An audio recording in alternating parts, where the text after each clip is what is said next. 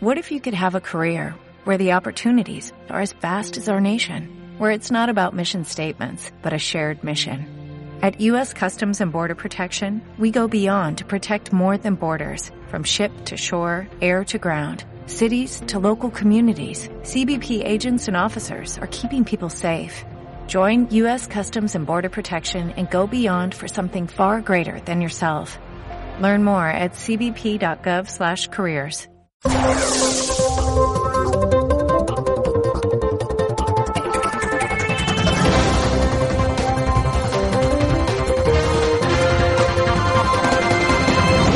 nosotros ya estamos en tiempo de análisis, qué es lo que ha pasado en las últimas 24 horas, nos lo cuenta Francisco Gómez, nuestro politólogo de cabecera, nuestro primero de la mañana. Don Francisco, buenos días. ¿Qué tal? Buenos días a todos. ¿Qué tal, Santiago? ¿Cómo ¿Qué estás? tal? Muchas novedades. Bueno, eh, Filomena sigue todavía dejando paso al hielo y, nosotros aquí en Madrid continuamos en una situación un poco delicada porque la movilidad sigue siendo muy complicada y pero bueno poco a poco. Ya por parte del ayuntamiento en la zona lo que es la, la, la, lo que es Madrid capital se han habilitado unos 450 kilómetros ya de, de, de, calles por lo tanto se, va, se la cosa va mejorando. Pero aún así ya te digo que complicado. Hay muy poca circulación todavía por la ciudad porque es muy delicado acceder a los coches y poder sacarlos de donde están metidos, porque todavía están muchos eh, sepultados en nieve, porque no termina de marcharse la nieve y yo creo que va a durar tranquilamente otros tres o cuatro días porque no está calentando mucho el sol. Pero bueno, aquí estamos en un, en un ambiente, pues, eh, bueno, pues, es bonito de ver, pero difícil de sufrir para una ciudad como Madrid. En fin, y pero como, como dijimos ayer, íbamos a tocar un poco el tema de la luz, ya sé que lo tocaste esto ayer con, con David Rodríguez, pero bueno, vamos a dar un enfoque diferente, por supuesto, para que nuestros oyentes tengan diferentes formas de, de entender qué es lo que está pasando. Y vamos a comenzar escuchando la versión del gobierno en un par de audios de la ministra eh, Teresa Rivera, donde nos explica por qué motivo, pues en el caso de España, pues eh, ha subido la luz, aunque ella, como buena socialista, se escuda en que lo que pasa fuera de España eh, todavía es peor, lo cual eh, puede ser cierto, pero hay que comparar que puede ser más cara la luz, por ejemplo, como ella dice, en el Reino Unido o Japón, pero hay que decir que estos dos países ya no forman parte de la Unión Europea, por lo tanto no es extrapolable a nuestra realidad. Tampoco los niveles salariales que hay en esos países con los, a los, respectivos España, ¿no? Pero bueno, ya sabemos que para la izquierda la culpa siempre viene de fuera o por culpa siempre es del otro, ¿no? Vamos a empezar escuchándolo con un primer corte. Bueno, yo creo que aquí hay dos cosas que es importante poner de manifiesto. La primera es que es verdad que hay un, pico en la demanda de gas y un récord histórico del precio del gas. La segunda es que no es verdad que seamos los que más pagamos. En um, el Reino Unido ayer hubo momentos en los que se pagó más de mil euros el kilovatio, el perdón, el megavatio, el megavatio hora y cerró con un precio medio de más de 220 euros el megavatio hora. En Japón ha estado alrededor de 900 euros el megavatio hora. Eh, vemos que en Francia, en Alemania, eh, en Italia ha estado entre 80, 85, 75 y en Portugal ayer estuvo ligeramente también por encima del precio español. Vemos que esto es parte del conjunto de la factura eléctrica, es decir, si como prevemos las condiciones meteorológicas nos permiten contar con, con viento a partir del domingo lunes, probablemente para el consumidor con tarifa regulada, alrededor de 11 millones de personas, de hogares, perdón, eh, esto supondría cuatro euros adicionales en la factura del mes de enero, cuando, como digo, viene afortunadamente contando con una disminución muy importante de 120 euros año en 2019 con respecto a 2018 y en 2020 con respecto a 2019, porque importa trabajar la parte sustantiva también del modo en el que producimos electricidad. Bueno, pues nada, ahí está. Yo no me he enterado mucho, pero bueno, ahí está. Nos hablaba de que durante estos últimos años, y se incluye en el gobierno que tuvieron ellos solos, en el primer gobierno desde que sacaron a Rajoy, ella viene diciendo que la factura ha bajado unos 120 euros al año.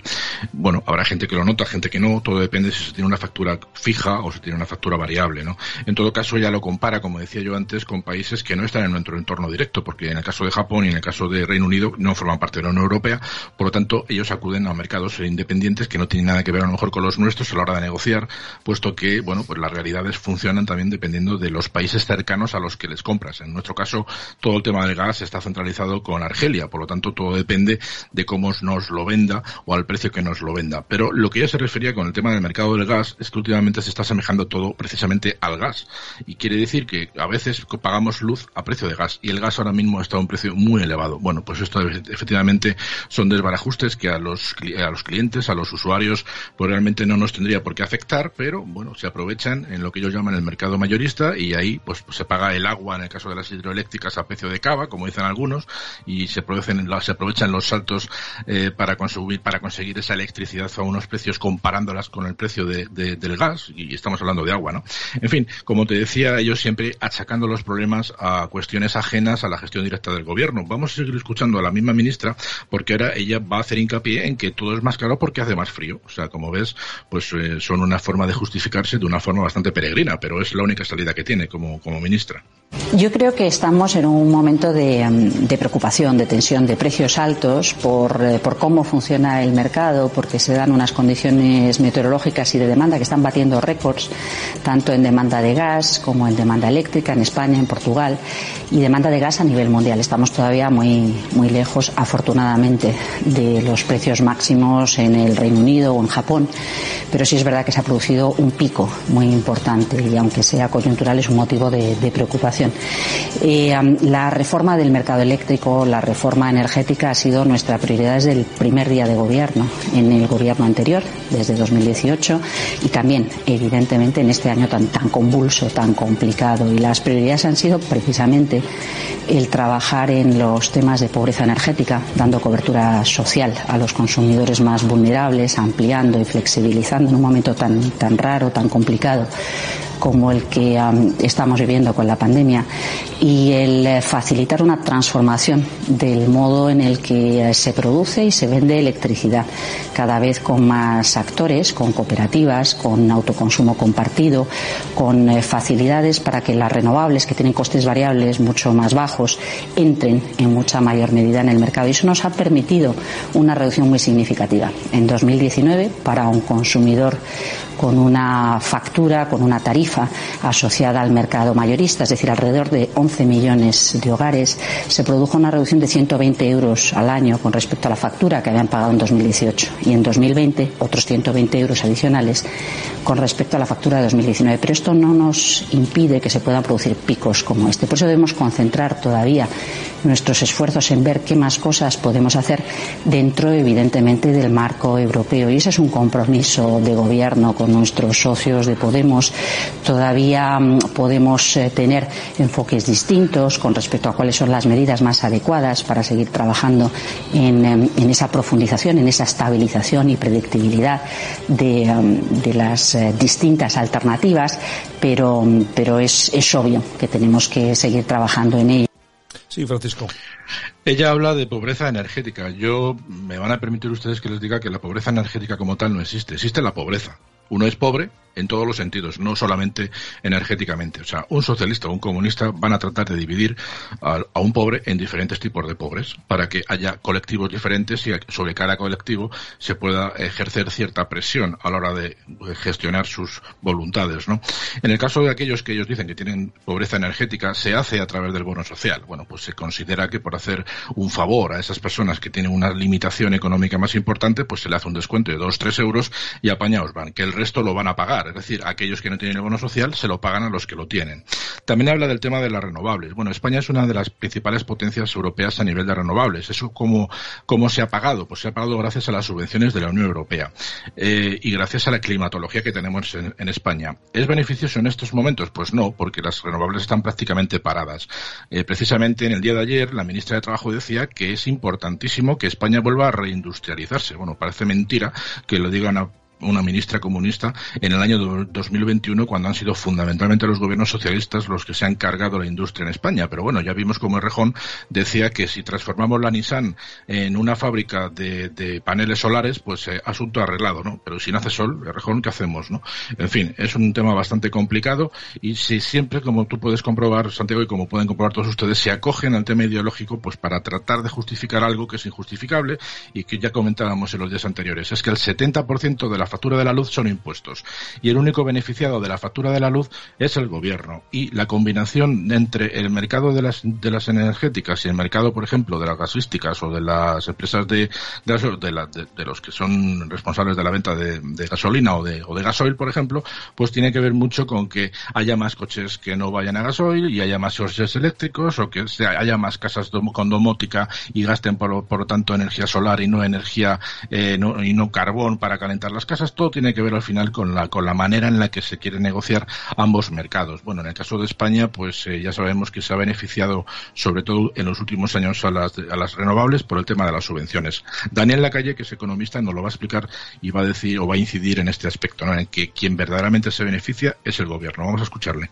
9,7. Es decir, lo que ocurre con eh, la subida del precio de la luz es que el mayor beneficiado, con muchísima diferencia, es el Estado. Sea porque recauda mucho más vía la subasta de los derechos de emisión, como estaba mostrando ahí. Recordemos que los derechos de emisión no solamente se les ha limitado la oferta por parte de los gobiernos, han decidido reducir el número de derechos de emisión disponibles, sino que además han puesto un precio mínimo. Por lo tanto, Claro, cuando, el, eh, cuando en lo que se llama la generación del eh, marginal en el mercado de mayorista el precio incluye el precio del gas más eh, el, precio del carbón, etcétera, si se utiliza, lo que ha ocurrido en esta, en esta subida enorme de la electricidad, de la electricidad, ojo, mayorista. Esto es importante entenderlo porque antes ha, habido un titular equivocado. La inmensa mayoría, más de 16 millones de eh, consumidores, no van a ver una subida del 27% de la factura. ¿eh? lo que estamos hablando es del precio mayorista. El precio mayorista es alrededor del 20 20% de la factura total. Por lo tanto, lo que va a haber es un impacto, pero no un impacto tan enorme. En cualquier caso, el mayor factor de subida del precio mayorista ha sido este impuesto encubierto del CO2 por el que los estados de la Unión Europea recaudan decenas de miles de millones de euros. Pero además, la factura de la luz incluye toda una cadena de impuestos que además después se les añade ese IVA del 21% que hablábamos antes, que lo que hace es subirlo todavía más. Recordemos que hay además el impuesto eléctrico. El impuesto eléctrico es un 4,8% de lo que es la parte de eh, potencia más el consumo multiplicado o por 1,05 porque les apetece. Después de subir, después del impuesto del CO2 más el impuesto eléctrico más todos los impuestos a la nuclear y a la hidráulica que se han impuesto, viene el IVA. El IVA es el 21%. España es el país, el tercer país de la Unión Europea en el que la factura eléctrica tiene más impuestos y cargas, el tercero. Y además es el país. Bueno, además es el país, ahí se ha quedado menos mal que no ha seguido.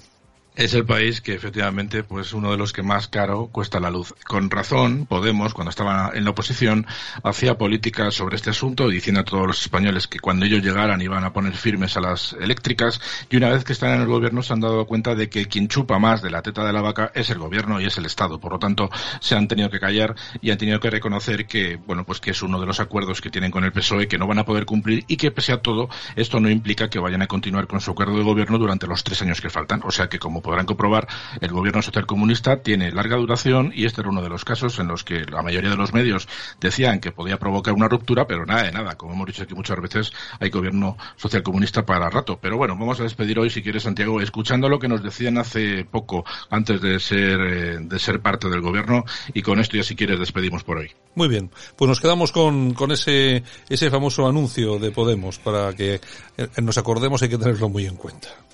Menuda clavada la luz otra vez. Si es que se ríen en nuestra cara.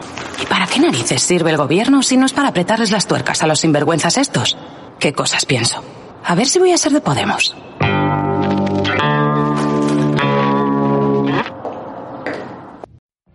What if you could have a career where the opportunities are as vast as our nation, where it's not about mission statements, but a shared mission?